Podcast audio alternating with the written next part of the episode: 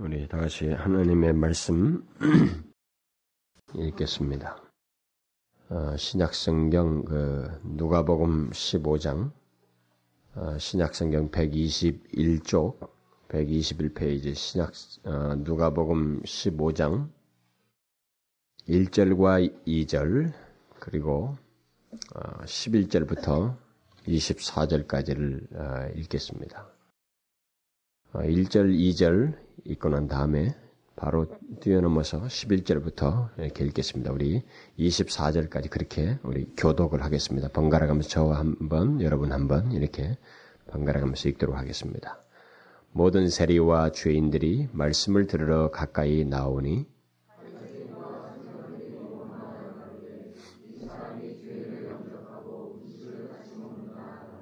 11절 또 가라사대에 어떤 사람이 두 아들이 있는데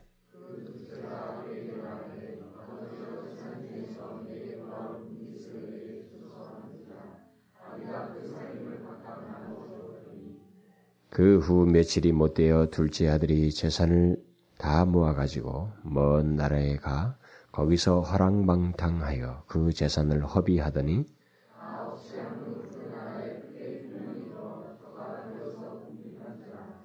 가서 그 나라 백성 중 하나에게 붙여 사니 그가 저를 들로 보내어 돼지를 치게 하였는데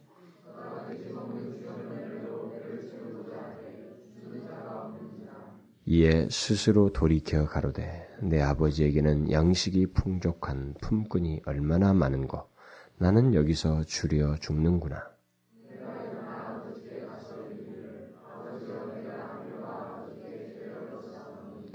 지금부터는 아버지의 아들이라 일컬음을 감당치 못하겠나이다. 나를 품꾼의 하나로 보소서 하리라 하고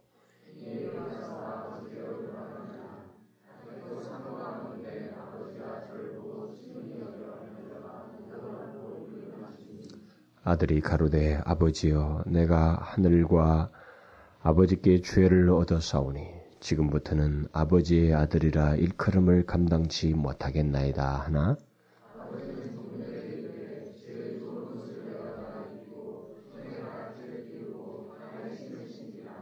그리고 살진 송아지를 끌어다가 잡으라 우리가 먹고 즐기자.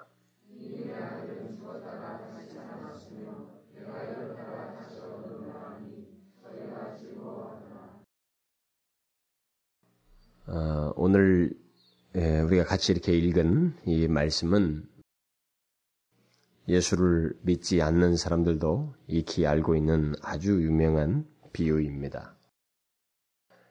아, 특히 교회를 오래 다닌 사람들에게는 이 탕자의 비유는 굳이 설명하지 않아도 아, 아주 잘할 뿐만 아니라 심지어 이 본문을 읽고 무엇인가 설명을 하려고 하면 어림짐작으로 미리 예상까지 하는 어, 아주 익숙한 그런 말씀입니다.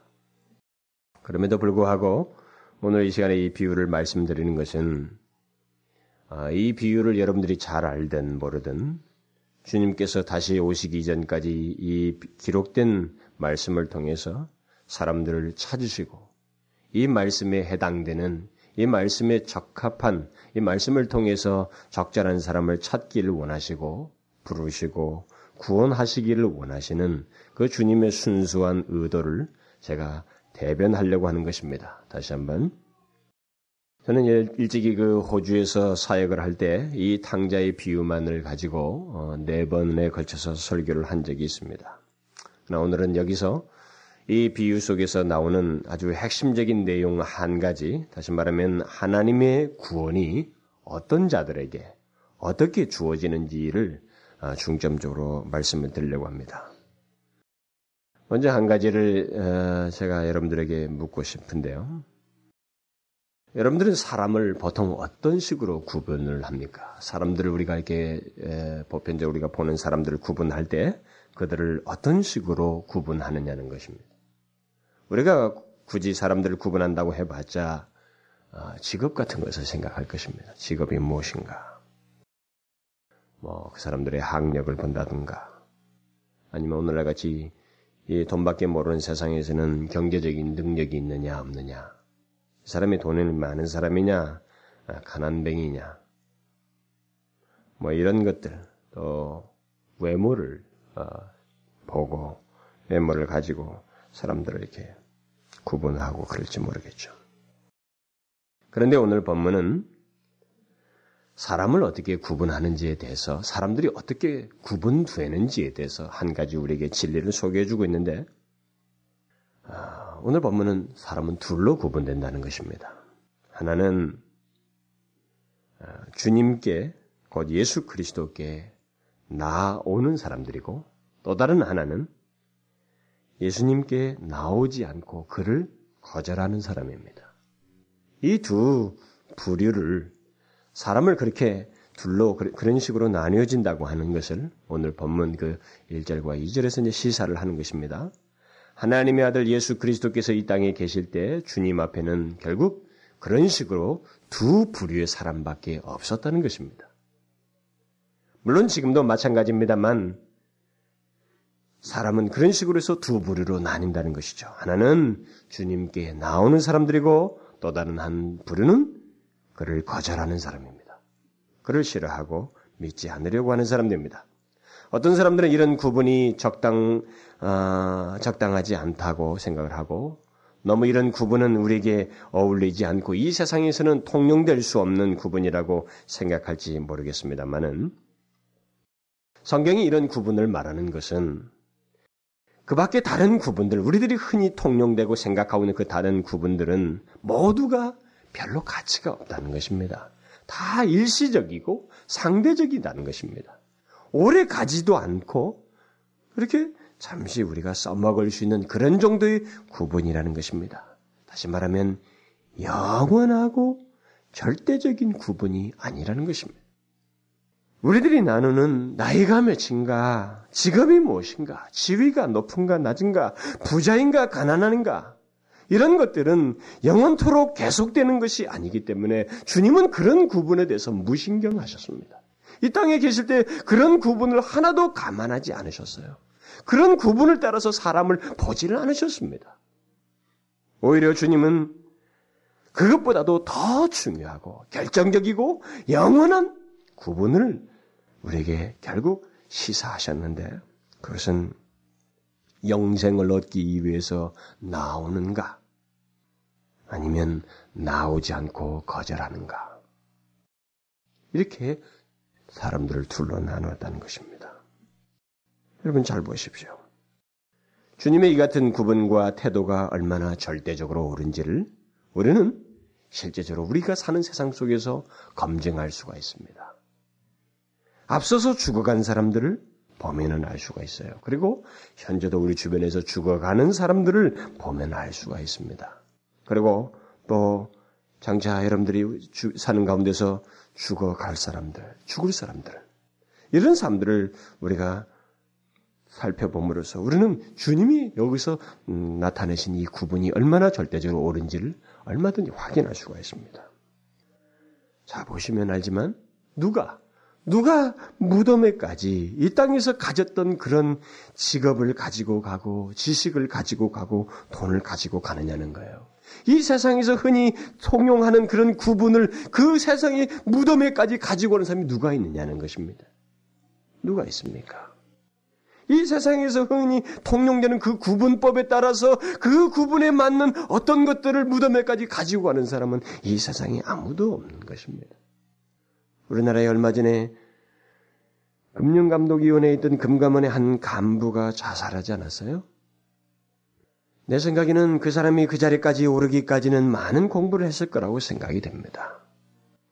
어쩌면 남의 부러움을 사, 사는 사람이었을 것이라고 봐집니다. IMF 때도 끄떡없이 그런, 그런 직위들을, 유사한 직위를 가지고 이렇게 올라갔을 것입니다. 그래서 돈도 어느 정도는 잘 벌었을 것입니다.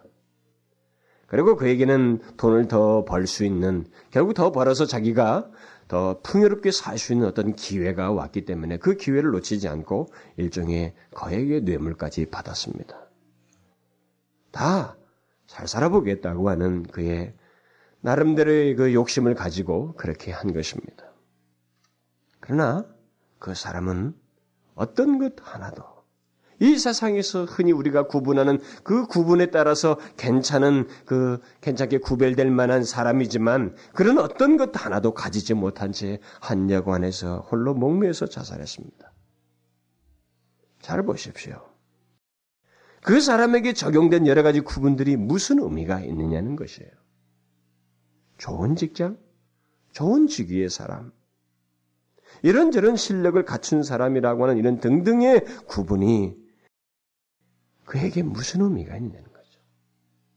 그는 목매달아 죽으면서 그 모든 구분이 아무런 의미가 없다는 것.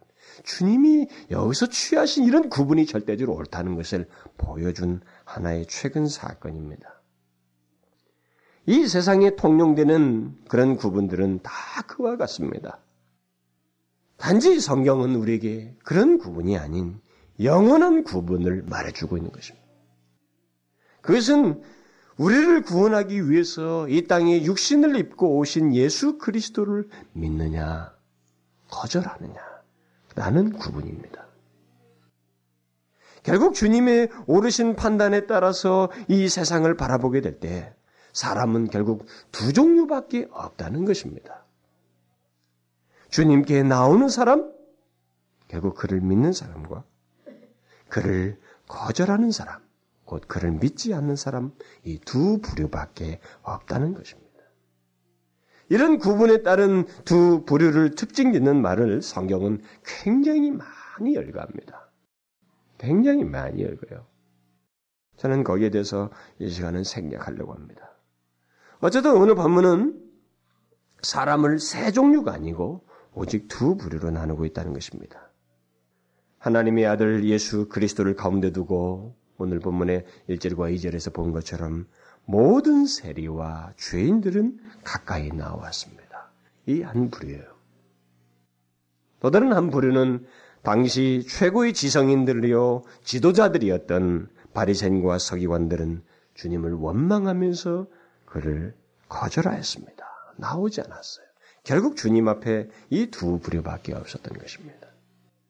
예수님께서 이 땅에 계실 동안 있었던 일들을 기록한 마태, 마가, 누가, 요한 이 사복음서를 쫙 읽어보면 결국 어느 곳에든지 주님 앞에서 사람들은 이런 식으로 둘로 나뉜다고 하는 것을 발견하게 됩니다. 어디를 가든, 어디를 가든 사람은 이렇게밖에 안 나뉜다는 것입니다.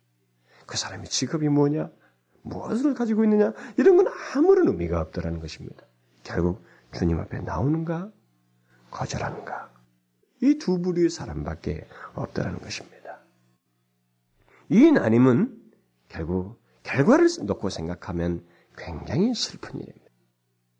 그러나 오늘 본문에서 우리가 시사하는 것처럼 그런 나님은 결국 그들 각자가 그들 스스로가 그렇게 나뉘게 하고 있다는 것입니다.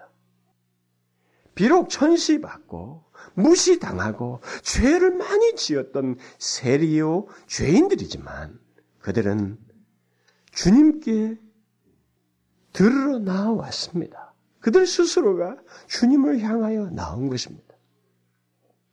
우리가 여기서 기억해야 될 것은 이 주님 앞에 나온 세리와 죄인들이라고 하는 사람들이 로버트가 아니었다는 것입니다. 기계인간이 아니었습니다. 그들은 인격을 가지고 있는 존재들이었습니다. 그들에게도 수치심이라는 것이 있었고 자존심이라는 것이 있었습니다.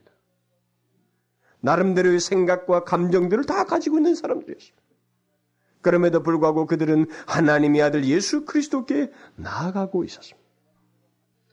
그러나 그들과 반대 입장을 취하는 서기관과 바리새인들을 보십시오. 그들은 남들이 볼 때 더욱 바르게 생각하고 또 마음씨도 바르게 쓸 것 같은 사람들. 바른 판단을 따라서 행할 것 같은 사람들이었지만 그들은 자신들의 판단과 의지를 주님을 거절하는 쪽으로 나타내었습니다. 성경이 다른 곳을 다른 곳들을 보면 서기관과 바리새인들이 주님을 거역하는 구체적인 태도들이 굉장히 많이 기록되어 있습니다. 그들이 어떻게 주님을 거역했는가? 그들을 누가 거역하게 만들었는가? 기계처럼 그렇게 하게 했는가? 아닙니다. 모두 그들의 인격이 그렇게 반응한 겁니다. 양자가 각각 그들의 그 인격이 그렇게 반응을 한 것입니다. 중요한 것은 바로 이겁니다. 그가 얼마나 똑똑하고 지성적이고 지위가 높은가가 아니라 또 그가 반대로 얼마나 무식하고 천하고 가난하고 죄를 많이 지었는가라는 것이 아니라 그의 인격이 주님께 나오는가 아니면 나오지 않고 그를 거절하는가 이것이 사람을 나뉘게 한다는 것입니다. 세리와 죄인들은 주님께 인격적으로 나와왔습니다. 그러나 서기관과 바리신들은 인격적으로 주님을 거절했습니다. 이 세상의 모든 사람들은 바로 이런 두 가지 태도로 주님을 향하고 있고 그것에 의해서 나뉘어지고 있습니다. 여기 앉아 있는 여러분들도 바로 이 두 가지 태도에 의해서 얼마든지 나뉠 수 있습니다. 그러나 일단 여러분들이 이렇게 예배하러 나왔다는 것은 주님을 거절하는 대신에 그에게 나오는 한 모습을 나타내고 있다는 면에서 굉장히 소망적이다고 저는 믿습니다. 그러면 주님께 나오는 자의 태도와 모습은 구체적으로 어떠해야 하는가? 다시 말하면 하나님의 구원이 어떤 자들에게 주어지는가? 그런 이 답을 두 부류가 나뉜 가운데서 특별히 구원을 얻는 자들에게 어떤 모습이 있다고 말하는지를 세리가 나오는 세리와 거절하는 이 바리새인들을 의식하고 주님께서 뒤에서 말씀하신 이 비유들을 가지고 특별히 이 당자의 비유 오늘 읽은 당자 비유를 가지고 답을 여러분들에게 말씀을 드리려고 하는 것입니다. 여기 누가복음 15장에는 세 가지 비유가 나와 있습니다. 한 가지 비유는 한 목자가 양을 백마를 가지고 있었는데 그 중에 하나를 잃었다는 것입니다. 그런데 그 하나를 잃어버린 양을 위해서 목자가 끝까지 찾아서 찾아냈다는 것입니다. 그래서 그것이 기뻐서 모든 사람들과 함께 기뻐한다는 것이죠. 두 번째 비유는 한 여자가 어쩌면 결혼 예물과 관련되어 있는 열 드라크마가 있었는데 그 중 하나를 잃었다가 마침내 찾아내서 기뻐한다는 것입니다. 그리고 오늘 우리가 읽은 이 세 번째 비유는 한 아버지에게 두 아들이 있었는데 그 두 아들 중 둘째가 자기 분깃을 아버지께 받아서 타국에 가서 방탕하여서 다 탕진한 후에 돼지들과 함께 기거하는 비참한 지경에서 아버지께 돌아오는 장면과 그를 기뻐 맞이하는 그 아버지의 모습이 이렇게 나와 있습니다. 이 세 비유는 각각 다른 소재를 써서 똑같은 얘기를 하고 있는 것이 아닙니다. 주님께서는 그렇게 반복적으로 별 의미가 없는 것을 이렇게 세게 열거하고 있지 않습니다. 이 세 비유는 많은 부분에서 공통점이 있지만 조금씩 다릅니다. 특히 처음 두 비유와 여기 당자의 비유 사이에는 아주 중요한 차이가 있습니다. 첫 번째 두 비유는 잃어버린 영혼을 그 비유를 양이 비유든 드라크마 비유를 통해서 잃어버린 영혼을 결국 하나님께서 찾으신다는 것에 강조점을 두고 있습니다. 그러니까 잃어버려진 자, 곧 죄인의 행동이나 어떤 반응이나 상태에 대해서는 일체 말하지 않고 바로 하나님의 활동, 하나님 편에서의 능동적인 사랑에 의해서 그 잃어버려진 자를 찾아내신다고 하는 그 하나님 쪽에 강조점이 있습니다. 그러나 이 탕자의 비유는 앞에서 강조하고 있지 않은 것. 다시 말하면 우리의 구원이 하나님의 사랑만으로서 자동적으로 있게 되는 것이 아니라는 것을 말해주고 있습니다. 앞에 두 비유만을 보면 그런 생각을 할 수도 있을, 있을 것입니다. 하나님께서 잃어버린 나를 찾아오셔서 구원하시니 나는 가만히 있어도 된다. 라는 생각을 혹 할 수도 있을 겁니다.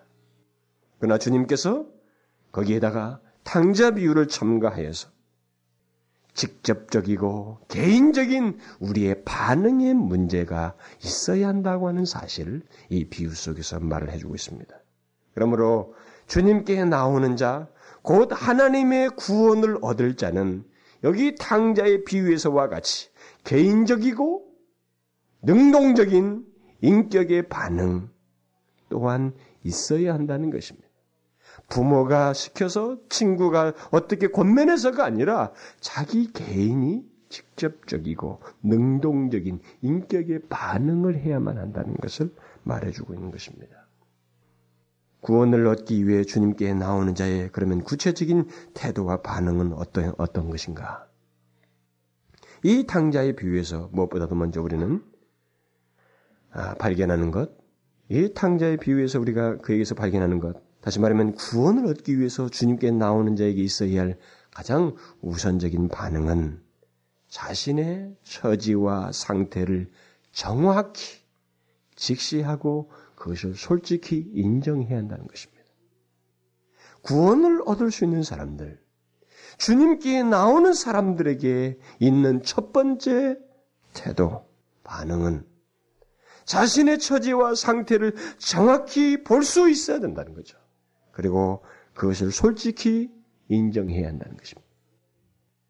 당자는 재산을 다 탕진한 후에 궁핍하게 되었습니다. 그런데도 그는 처음에 궁핍한 자신을 보지 못한 채 궁핍함 자체만을 채우려고 했습니다. 돼지를 치면서 돼지가 먹는 쥐염 열매로라도 고픈 배를 채우려는데 급급했습니다. 그러나 그는 마침내 17절에 기록된 대로 스스로 돌이켰습니다. 그러니까 그는 바닥까지 내려갔지만 거기서 멈추지 않았다는 것입니다. 자신이 어떤 상태에 있는지를 바라보았습니다. 주님께 나오는 자에게는 가장 먼저 있어야 할 일이 바로 이런 모습이라는 것이죠. 자신이 어떤 상태에 있는지를 정확히 직시해야 한다는 것입니다. 구원은 아무렇게나 주어지는 게 아닙니다. 그냥 교회를 나가서 되는 것이 아닙니다. 이 탕자에게 있었던 일련의 모습이 인격적인 반응이 있어야 된다는 것입니다. 그 첫 번째로 무엇보다도 바로 이런 자신의 상태를 직시하고 그것을 인정하는 일이 있어야 한다는 것입니다. 그저 예수 한번 믿어보자. 교회 한번 나가보지. 이렇게 말하는 것으로는 충분치 않다는 것입니다. 좋습니다. 일단 교회에 나와야 하고 하나님의 말씀을 드려야 됩니다. 인간은 자기가 가지고 있는 이 상대적인 지식을 가지고서는 이 구원이라고 하는 세계를 전혀 알 수가 없기 때문에 나와서 하나님의 절대적인 진리를 말씀을 들어야 합니다. 그러나 그것으로 주님께 나왔다고 할 수 없다는 것입니다. 하나님의 구원을 얻을 수 있다고 말하지 못해요. 나왔다는 것만으로.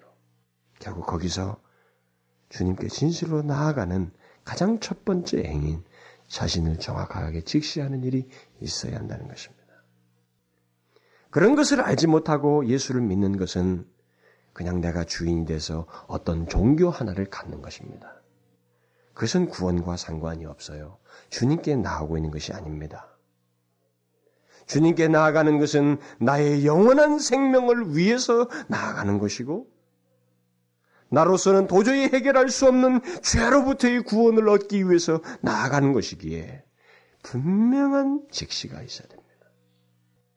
그런데 그럴 필요를 못 느끼거나 자신이 그런 상태에 있음을 직시하지 못하는 사람은 사실 교회에는 나올 수는 있어요. 그러나 주님께 나아가고 있는 것은 아닙니다.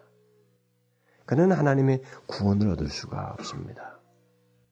바리새인과 서기관들이 그러했지 않습니까? 그들은 자신들을 정확히 직시하지 못했습니다. 자신들은 어렵다고 생각했습니다. 자기들은 문제가 하나도 없다고 생각했습니다. 자기들은 구원받을 수 있는 충분한 조건을 가지고 있고 그럴 수 있는 위치와 신분을 가지고 있다고 하는 것에 스스로 자아도취되어 있었습니다. 자신의 정확한 상태를 보지 못했어요. 주님을 통한 구원의 필요를 느끼지 못했던 것입니다. 우리가 잊지 말아야 할 것은 내가 어떤 궁핍한 상태에 있는 것과 그 상황을 정확히 직시하는 것 사이에는 커다란 차이가 있다는 것입니다.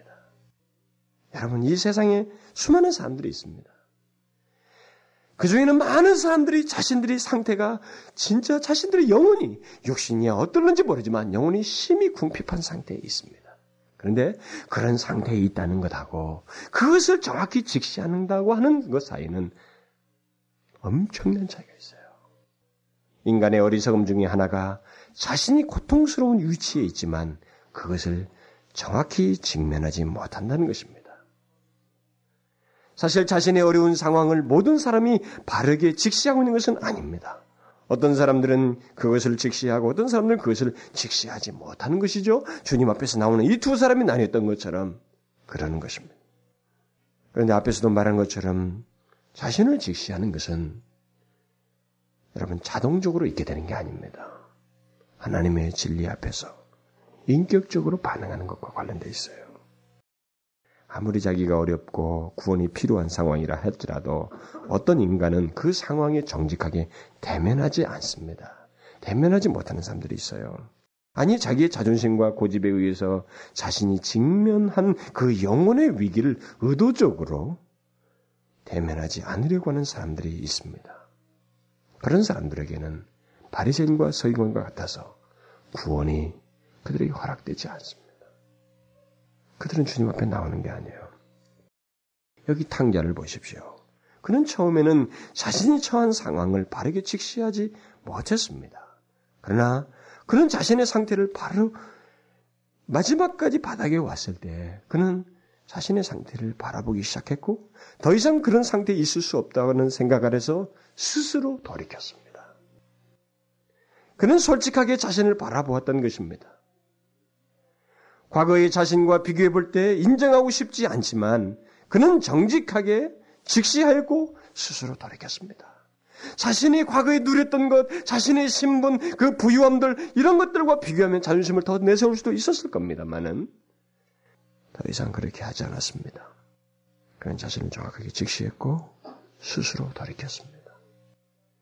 그러니까 그는 현재의 처지가 전적으로 자신의 행동으로 인한 것인 줄을 인정하기 시작한 겁니다. 이런 비참함에 이른 것은 결국 나의 행동으로 인한 것이다라고 하는 사실을 정확하게 보기 시작했습니다. 그래서 자신이 아버지를 떠난 것이 얼마나 어리석었고 무지한 행동이었는지를 바르게 바라보기 시작했습니다. 그는 자신 앞에 있는 상황들을 봄으로써 자신이 너무나 빗나가 있고 처절한 상태에 있다는 것을 바라보았습니다. 그는 따뜻한 가족들이 아닌 돼지들과 함께 있는 자신을 보았습니다. 또 자신이 지금 먹고 있는 것이 돼지들이 먹는 쥐염 열매인 것을 보게 되었습니다. 그런데 무엇보다도 더욱 비참한 자신을 보게 된 것은 그런 환경 속에서 아무런 목적도 없이 아무런 계획도 없이 그저 먹고 사는 것, 배를 채우는 것만을 최고로 여기면서 살고 있는 자신을 보게 되었다는 것입니다. 바로 이렇게 자신의 처지와 상태를 대면함으로써 당자는 회복을 위한 첫걸음을 내딛기 시작한 것입니다. 여러분, 주님께 나오는 첫걸음은 바로 이 같은 탕자와 같은 직시입니다. 자신의 상태에 대한 정직한 대면입니다. 만일 어떤 사람들이 자신의 실력과 재물과 여타의 눈에 보이는 조건들 때문에 자신의 영혼의 상태를 정확히 대면하지 않는다면 또 주님께 나와야 할 필요를 느끼지 못한다면 그 사람은 대지와 함께 있는 상황에서 영원히 벗어나지 못하는 것입니다. 그 자리에서 해나올 수가 없는 것입니다. 영혼의 구원을 얻으려면 내가 지금 얼마나 절망적인 상황에 있는지 내 영혼을 가만히 생각해 봐야 돼요. 다시 말하면 내가 썩어 없어질 것에 내 몸을 너무 맡기고 있다는 것. 내가 지금 먹고 마시는 것이 무엇이고 내가 얼마나 목적도 방향도 없이 그저 돼지 열매로라도 배를 채우려고 하는 당자와 같은 이 현실에만 모든 것을 쏟고 있는지를 눈으로 봐야 됩니다. 여러분 이 세상 사람들이 대단할 것 같지만 아무리 기술을 가지고 탁월한 실력들을 가지고 있는 것 같지만 원칙은 이와 유사한 것입니다. 이 비유는 어떤 특정한 한 그림을 보여주는 게 아닙니다. 이 그림에서 하나의 원리를 제시하는 것입니다. 인간들이 그렇다는 것이죠. 사람들이 마치 탕자가 배만을 채우기 위해서 목적도 없이 계획도 없이 그것에만 전전했던 것처럼 인간들은 그렇다는 거예요. 근데 그것이 얼마나 비참한지를 못 본다라는 것입니다. 그것을 보는 것이 그것을 정확하게 직시하는 것이 결국 구원의 첫 시작인데 주님 앞에 나올 수 있는 첫 걸음이 되는데 그것을 못 한다는 거죠. 실제로 보십시오. 뭔가 그럴듯하게 양복을 갈아입고 겉모양들이 다 뭐 괜찮아 보이고 자기 직장을 가지고 열심히 하지만 그게 다 뭡니까? 탕자가 배를 채우려고 하는 것이나 다를 바 없는 원리 아닙니까? 그거 이상을 못 벗어나잖아요. 그거 이상을 못 벗어난 것입니다. 내 자신의 배를 채우고 내 자신의 유익을 채우는 것이 고작인 것입니다. 자신의 영혼의 생명이 어찌 될지를 알지 못하고 아무 대책이 없이 탕자가 돌이키기 이전의 모습처럼 자기 몸 하나 유지하려고 자기의 피로만을 위해서 몸부림치는 것이 오늘날 사람들 아닙니까? 만일 그 상태 속에서 자기 영혼이 기갈하고 있다는 것. 내가 정말로 이것이 끝인 것처럼 여기서만 살고 있구나. 정말 이걸로 끝나야 되는가? 라고 하면서 자신의 상태를 정확하게 직시하지 못하면 그래서 거기서부터 당자처럼 솔직하게 직, 직시함과 동시에 스스로 돌이키지 아니하면 그 사람은 그 자리에서 멈추는 것입니다. 돼지와 함께 머무는 상황 그 이상의 의미가 없다는 것입니다. 당자는 자신의 궁핍함을 보고 돌이키기로 마음을 먹어서 스스로 돌이켰습니다. 그러고 나서 그는 그 자리에서 멈추지 않냐고 그에게 한 가지 더 진보가 있기 시작합니다. 좋아요. 내게 뭔가 필요하다는 걸 알았습니다. 내 상태가 너무 비참하다는 걸 보게 되었어요. 그러면 그것이 구원의 끝이냐 아닙니다. 주님께 나오는 자는 바로 그 상황에서 그 다음의 모습이 있어야 된다는 이 비유를 통해서 주님은 우리에게 그걸 말해줍니다. 뭡니까? 이 탕자는 자신의 궁핍함을 채워줄 수 있는 유일한 분은 바로 자기 아버지라고 생각했습니다. 다시 말하면 여기 비유에서 나오는 아버지는 일반적으로 하나님을 생각할 수 있습니다. 또 세리들이 나온 예수 그리스도를 칭한다고 말할 수도 있습니다. 대상은 누구를 칭하든 의미는 똑같습니다. 자신의 처지와 상태를 직시하고 난 뒤에 우리는 자신을 도울 수 있는 분, 자신을 그런 상태로부터 회생시킬 수 있는 분은 오직 주님밖에 없음을 생각해야만 한다는 것입니다.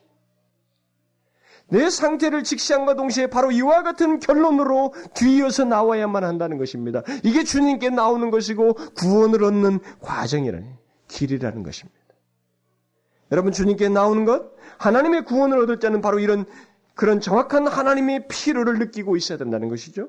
조금이라도 다른 것에 희망을 두고 다른 가능성을 생각하여서 거기에 마음을 두고 기웃기웃하는 사람은 주님께 나오는 나오고 있는 것이 아니고 적합한 자가 아닙니다. 구원을 얻기에 자신의 생각과 방법을 가지고는 주님께 나올 수가 없습니다. 오늘날 교회 안에서 자기 생각과 방식을 따라서 교회당에 오는 것을 가지고는 그들에게 주님께 나오고 있다. 그들이 구원을 얻었다. 이렇게 말할 수 없습니다. 당자는 더 이상 자신을 의지할 수가 없음을 보았고 자신에게 오직 유일한 길은 아버지께 가는 것 뿐이다. 라는 결론을 내리고 아버지께로 향했습니다. 주님께 나오는 길이 바로 그와 같은 거예요. 물론 어느 인간도 곧바로 그런 결론에 도달하지는 않습니다. 인간은 자신이 가지고 있는 것이 한 가지라도 있으면 그걸 그걸 마지막까지도 의지해 보고 싶은 게 인간입니다. 그리고 자신이 의지할 사람이 한 사람이라도 있으면 마지막까지 그쪽에 손을 내미는 것이 인간입니다. 당자를 보십시오. 돼지밖에 없는 상황이었어요. 주변에 돕는 이가 아무도 없는 것입니다. 인간은 자신의 비참함을 보기 전까지는 그리고 내가 아직까지도 의지할 것이 없다고 하는 것, 그 상황이 가기 전까지는 뭔가 아직도 나는 계획도 있고 소망도 있고 할 일도 있고 나는 아직도 누가 도와주는 이가 있고 사람이 있고 재물이 있고 이런 것이 있어서 그걸 바라보고 거기에 의존하는 사람에게는 탕자가 보았던 아버지가 안 보이는 것입니다. 탕자는 아버지께만 유일한 소망이 있다고 보았습니다. 그가 마지막으로 배를 채웠던 돼지들이 먹는 주염 열매로라도 얻으려고 했지만 주는 자가 없었다고 기록하고 있습니다. 그것조차도 먹을 수가 없었어요. 인간은 모든 것을 잃고 마지막으로 자기 몸 하나 있어도 결국은 그런 상황에서 한 번 더 자존심 발휘보고 그리 없을 때 이렇게 손을 쭉 뻗어요. 아버지를 보게 됩니다. 결국 그럼에도 불구하고 이 그 탕자는 아버지를 보고 그쪽으로 향합니다. 그런데 이것은 이 탕자가 모여준 마지막 그 장면 같은 것은 제가 상세하게 설명을 안 합니다만은 그게 사실 인간의 모습이에요. 마지막 자존심을 다 부려보려고 한다는 것이죠. 그러나 여러분 그렇게 하고 있는 한 그 사람은 주님께 나아갈 수가 없습니다. 당자는 아버지를 보았습니다. 그게 유일한 길인 줄 알았어요. 그러니까 길은 그겁니다. 그 어떤 상황에서든 이 세상의 그 어떤 것으로 채워지지 않는 자신의 영혼의 궁핍함을 속히 범과 동시에 그것을 채울 수 있는 분은 나의 영혼의 생명을 주고 나의 영혼을 다시 소생시킬 수 있는 분은 하나님이시라고 하는 이 분명한 이해가 다시 한번 그쪽을 향하는 인격적인 태도가 있어야 한다는 것입니다. 이게 주님께 나오는 거예요. 바로 이런 인격적인 반응을 내포하는 것입니다. 구원은. 그 다음에 그 탕자는 이제 결심합니다. 속으로 결심하는 겁니다. 내가 일어나 아버지께 가서 이르기를 아버지여 내가 하늘과 아버지께 죄를 얻었사오니 지금부터는 아버지의 아들이라 일컬음을 감당치 못하겠나이다. 나를 품꾼의 하나로 보소서라고 하겠다고 결심합니다. 그는 자존심을 가지고 나아가지 않았습니다. 오직 아버지의 동정과 자비만을 바란다는 그런 생각을 가지고 아버지께 나가는 게 그저 나를 뭐 자식은 둘째치고 품꾼 정도라 써주신다면 오직 자기가 거기서 회생할 수 있는 것은 아버지의 동정과 그의 사랑과 그의 자비밖에 없다라고 하는 이런 생각을 가지고 아버지께 나아갔습니다. 처음에는 자신의 권리를 당당하게 주장했던 사람입니다. 내 몫을 내십시오. 그래서 그것을 써먹었습니다. 그러나 이제는 권리를 주장하기보다는 동정과 은혜를 구하고 있습니다. 우리가 주님께 나아가는 태도는 바로 이것입니다. 주님의 은혜와 자비만을 구해야 한다는 것입니다. 우리 인간은 나의 인생은 내가 알아서 한다. 내게는 나를 주장할 권리가 있다고 말하는 순간, 그러고 있는 한 하나님께 나아갈 수 없어요. 주님께 나아갈 수 없습니다. 그는 구원을 받을 수 없어요. 우리도 과거에는 다 그렇습니다만, 저도 옛날에 다 그런 사람입니다만, 그러나 그렇게 하고 있는 한 주님 앞에 나아갈 수 없어요. 그렇게 하면서 자기에게 허락된 시간, 물질, 건강, 모든 능력을 자기를 위해서 탕진하고 마는 것입니다. 탕진하고 나서. 그때 가서나 혹 생각할지 모르겠습니다만, 그러나 대부분의 인간들은 기회를 상실해요. 그렇게 할 때 그들의 영혼은 황폐해지고 멍들어져서 회생하지 못할 상태에 거의 이르게 됩니다. 죽음에 직면하게 되는 거죠. 사람들은 자기들의 권리를 자꾸 생각합니다. 주님 앞에 나오는 데 있어서도 자기의 권리를 생각합니다. 당자도 과거에 그랬어요. 내 몫을 달라고 했습니다. 그러나 그가 살기 위해서는 이제는 자기 권리 대신 오직 아버지의 은혜와 자비만을 바랄 뿐이라고 하는 이런 결론에 도달한 것입니다. 그게 바로 구원의 길이에요. 우리가 구원을 얻기 위해서는 주님께 나아가기 위해서는 우리가 그런 태도를 취하는 것입니다. 내게는 구원에 합당한 어떤 것도 없습니다. 나를 주장할 구원에 대한 어떤 나는 당연히 구원받을 조건을 가지고 있는 것처럼 그런 권리를 가지고 있는 것처럼 말할 수 없습니다. 오직 하나님의 은혜만 바랄 뿐입니다. 하나님 쪽에서 그저 저에게 도움을 주시기만을 바랄 뿐입니다. 이렇게 말을 한다는 것이죠. 여러분 한번 생각해 보십시오. 우리가 권리를 운운하지만 우리가 어떤 구원받을 자격이 권리가 있다는 것입니까? 이 인간들이 세상을 살면서 자기들에 대해서 권리를 주장하면서 하나님의 피를 못 느끼고 있지만 무슨 자격이 있습니까, 우리에게? 한번 솔직히 한번 해보십시오. 여러분 자신들을 솔직히 한번 바라보십시오. 우리에게 무슨 권리가 있습니까? 무슨 자격이 우리에게 있어요? 우리가 이 세상에서 한 것이 다 뭡니까? 온통 내 육신을 위해서 공부했죠. 나 하나 위해서 공부했습니다. 나 하나 위해서 먹고 운동하고 몸 관리해 왔습니다. 나 하나를 위해서 직업을 가지려고 애를 썼고 그 직업 속에서 무전히 신을 집에서 돈을 버는 것입니다. 그게 다 뭡니까? 나중에 흙으로 돌아갈 이 육신 하나를 위해서 한 것입니다. 그런 가운데서 우리는 뭘 했어요? 수단과 방법을 가리지 않았습니다. 죄를 지었어요. 나면서부터 죄를 지어왔습니다. 그런 사람이 무슨 자격, 무슨 권리를 운운할 수 있느냐는 거예요. 그런 생각을 가지고 있는 한 구원을 얻을 수가 없다는 것입니다. 주님께 나올 수 없다는 것입니다. 우리의 영혼이 구원을 받으려면 당자가 아버지의 동정만을 생각했던 것처럼 하나님의 은혜만이 내게는 그런 자격이 없습니다. 저는 구원 얻을 자격이 없어요. 하나님의 은혜와 자비밖에 없습니다. 하나님께서 저를 불쌍히 여기시면 저는 살 수가 있습니다. 라는 마음을 가져야 된다는 것입니다. 한 유명한 설교자는 여기 탕자가 취한 태도를 그의 회중들에게 그의 설교를 듣는 사람들에게 다음과 같이 적용해서 말해 주었습니다. 여러분이 하나님께서 어떤 죄삼과 용서를 구할 권리라도 가지고 있는 것처럼 생각하고 있다면 여러분은 저주받게 되거나 잃어버린 자가 될 것을 저는 확신합니다. 여러분을 용서하는 것이 바로 하나님의 당연한 의무라고 생각한다면 여러분은 틀림없이 용서받지 못할 것입니다.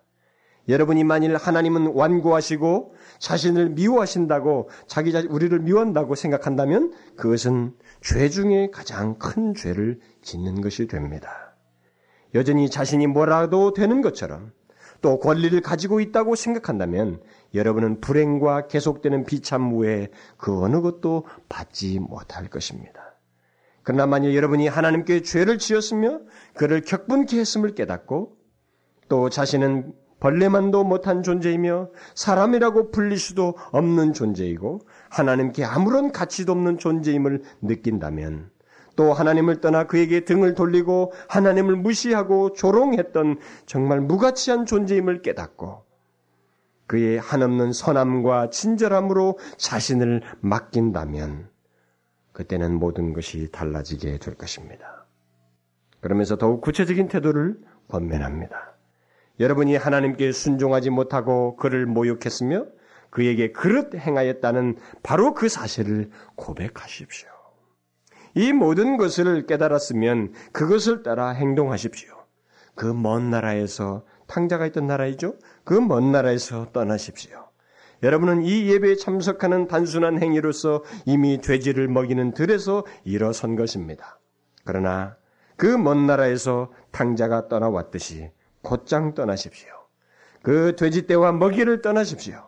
죄로부터 등을 돌리고 하나님께 자신을 들이십시오. 하나님께서 하나님께 가서 하나님과 화해하십시오.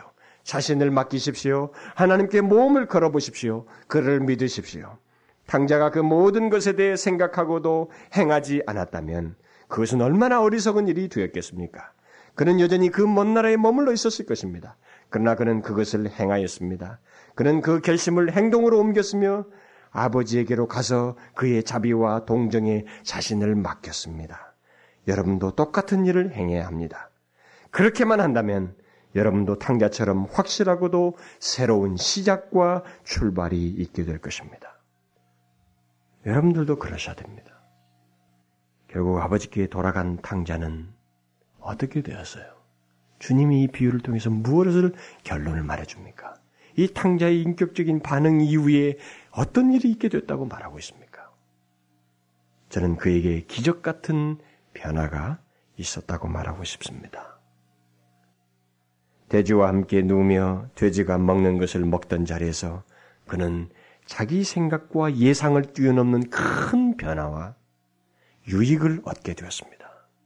그는 아버지께 품꾼으로 써달라고 했지만 아버지는 그를 기쁘게 끌어안으시고 이전에 누더기를 벗기고 제일 좋은, 좋은 옷을 입히고 손에는 가락지를 그리고 벗은 그의 발에는 신을 신기고 잔치를 벌이며 탕자를 만인 앞에서 내 아들이라고 선언하셨습니다. 아버지가 돌아온 탕자에게 무슨 일을 했어요? 과거를 묻지 않았습니다.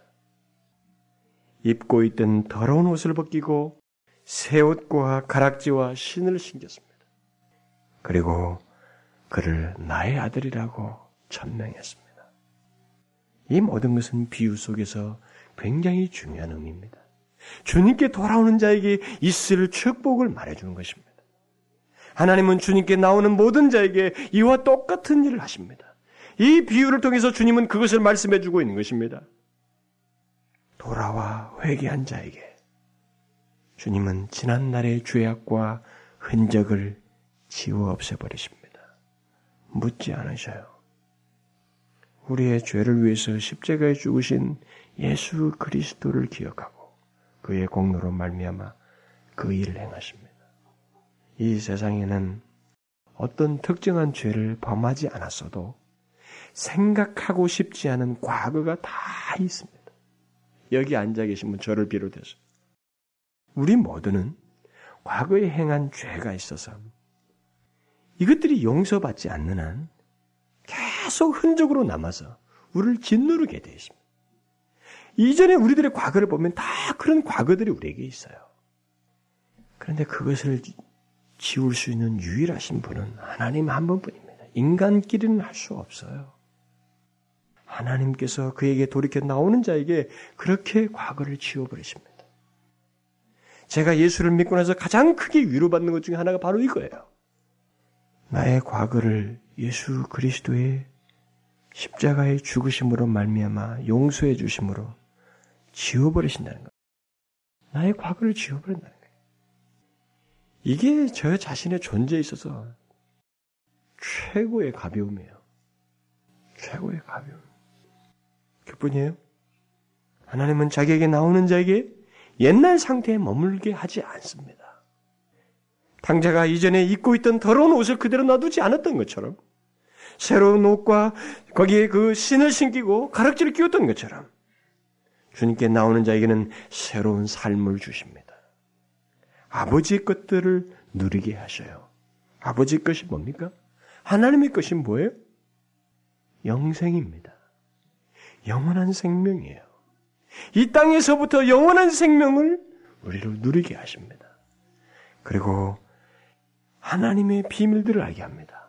우리가 어떻게 될지를 압니다. 인간은 어떻게 되며 이 세상은 어떻게 되고 죄는 무엇이며 하나님이 기뻐하시는 것은 무엇이고 모든 것의 끝은 어떻게 되는지 이 모든 것들을 하나님의 심오한 것들을 비밀들을 우리가 친히 알고 마치 내 것처럼 이렇게 가지고 살, 사용하면서 살게 하신다는 것입니다. 영적인 모든 것들을 우리에게 알게 하시고 누리게 하신다는 것이에요. 비록 이 땅에 살지만 이 땅에서부터 하나님의 생명, 곧 영원한 생명을 갖고 살게 하신다는 특별한 변화를 우리에게 주십니다. 여기 탕자에게 준 많은 이 사인들은 뭐 신을 신기고 새로운 것들을 끼우는 것들은 다 그런 것입니다. 또 이 비유에서 아버지가 탕자를 자기 아들이라고 불렀던 것처럼 그에게 나오는 자들을 하나님은 나의 자녀라, 하나님의 자녀라고 말씀하십니다. 아니, 실제로 하나님의 자녀로 삼으셔요. 우리를 사람의 아들로 놔두지 않습니다. 우리를 영원하신 하나님과 영원히 교제할 영원한 아들로 삼으십니다. 그렇다고 주님께 나오는 나오고 나서부터 모든 것이 만사 형통하고 만사 태평이 된다는 얘기는 아닙니다. 아버지는 돌아오는 탕자를 멀리서 보고 즉시 알아보고 그를 기쁨으로 끌어안았지만 계속되는 비유를 보면 그 밖의 사람들은 이 탕자에 대해서 알아보지 못했습니다. 편견을 가지고 바라봤어요. 저런 탕자를 저렇게까지 대줄 필요가 있는가? 저런 누더기는 뭔가? 저렇게까지 할 필요 있을까? 잘한다고 저놈이 달라질까? 뭐 이런 시각을 주변 사람들은 그가 누구인지 실체를 알지 못하고 그런 편견을 가지고 본 것입니다. 물론 그의 형도 그랬습니다. 그것이 주변의 반응입니다만 이것과 마찬가지로 우리가 예수를 믿고 난다 할지라도 응?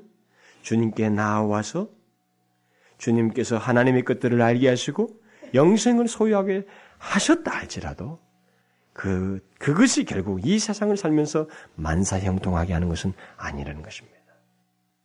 우리는 사람들로부터 편견에 찬 눈빛을 보게 될 것입니다. 이제 내가 예수를 믿기 시작한 것 때문에 너 같은 사람이 예수를 믿어? 좋아. 예수 믿으니 한번 보자. 네가 진짜 한번 달라지는가 보자. 예수 믿다고 뭐 달라질 게 있겠어?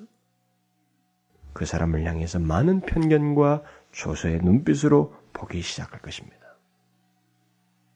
그러나 여러분, 예수를 믿으면 밖으로부터 오는 조소와 이런 많은 편견은 내가 하나님께서 나를 하나님의 아들이라고 부르셨다는 것을 보여주는 외적인 증거입니다. 내가 다른 사람들로부터 그렇게 편견에 찬 눈빛을 받고 있지 않으면 내가 그리스도인이 아니에요, 사실. 누군가 나를 그렇게 보고 편견에 차서 나를 바라보기 시작하고 조소하고 있다는 것은 내가 하나님의 아들이라고 하는 건 주님께 진실로 돌아간 자라고 하는 것을 나타내주는 외적인 증거인 것입니다. 그러므로 여러분, 우리는 중요한 것은 다른 사람의 눈빛이 아니에요. 이 세상에서 얻지 못한 것을 소유한 채 하나님의 것을 가지고 하나님의 영상을 소유한 채 주님과 함께 살게 되었다는 것입니다. 그런데 그게 어떻게 있게 됐다고요? 인격적인 반응을 통해서 있게 됐다고 그랬습니다. 여기에 나오는 창기, 세리, 그것은 그때 당시에 특징적인 주인들입니다. 오늘날 교회는 문턱이 높아졌습니다. 마치 예배당은 거룩한 것 같은 분위기를 잔뜩 가지고 있습니다. 그러나 여러분, 창렬할지라도 올 수 있는 거예요. 이 세상에 더러운 죄악을 지었어도 그가 진실로 탕자와 같은 모습으로 인격적으로 주님 앞에 나온다면 그 사람은 소망 있는 사람입니다. 지적으로 탁월하고 겉모양이 번드릇하면서 거드륵 거들먹거리는 밖의 사람보다 훨씬 더 순결할 수 있는 사람이고 더 영광을 누릴 수 있는 사람입니다. 이것을 알아야 돼요. 중요한 것은 인격적으로 나와야 된다는 것입니다.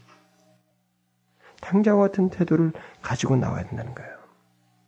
그러므로 여러분, 오늘 여러분들이 여기 나오셔서 이렇게 우리가 특별한 시간을 갖습니다만, 여러분들의 구원을 위해서 친구가 말하고 누가 말해서가 아니라 이제 여러분들은 인격적으로 반응하셔야 됩니다.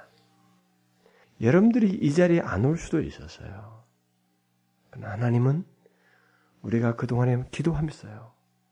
하나님께서 어떤 사람들을 오늘 보내주셔서 우리가 같이 그들과 예배하면서 그들에게 하나님의 어떤 감동과 역사가 있기를 기도해왔고 마침 이 시간을 갖고 있는 것입니다. 그리고 저는 고민 끝에 하나님의 인도를 받아 이 말씀을 설교했습니다. 그렇다면 이 말씀은 여러분들에게 한 가지 빛을 던져주고 있는 것입니다. 주님 앞에 나아가는 자가 어떤 자인지를 보여주었습니다. 그리고 이 세상은 어떤 두 부류로 나뉘게 된지를 여러분들은 알게 되었습니다. 이런 최소한의 지식들을 여기 이 진리를 따라서 여러분들은 이제 꿈틀거려야만 합니다. 나갈 것인가 말 것인가. 저 사람이 전한 이 사실이 이 진리가 이미 몇, 몇 이천 년 전에 기록된 이 진리를 저 사람이 설명한 것을 따라서 내가 하나님 앞에 나갈 것인가 거절할 것인가. 이 둘 중에 하나에 여러분들은 서서야만 합니다. 그것에 따라서 여러분들의 운명은 나뉘게 됩니다. 여러분들이 과거에 어떤 죄를 지었는지는 상관이 없어요. 그것이 비통스럽게, 그것이 너무나도 슬프고 고통스러운 것을 직시하고, 진실로 인격적으로 주님 앞에 나오느냐는 거예요. 이제 여러분들이 인격적으로 반응하십시오. 누구도 우리 마음대로 못합니다. 여러분 스스로가 아 하나님 앞에 나오셔야 돼요. 반응하셔야 됩니다. 만약 여러분들이 더 기회를 갖고 싶으면 여러분들이 더 나오셔요. 더 나오시고 더 예배 참여하시고 시험을 해보십시오. 최소한 6개월 정도만 시험해 보십시오.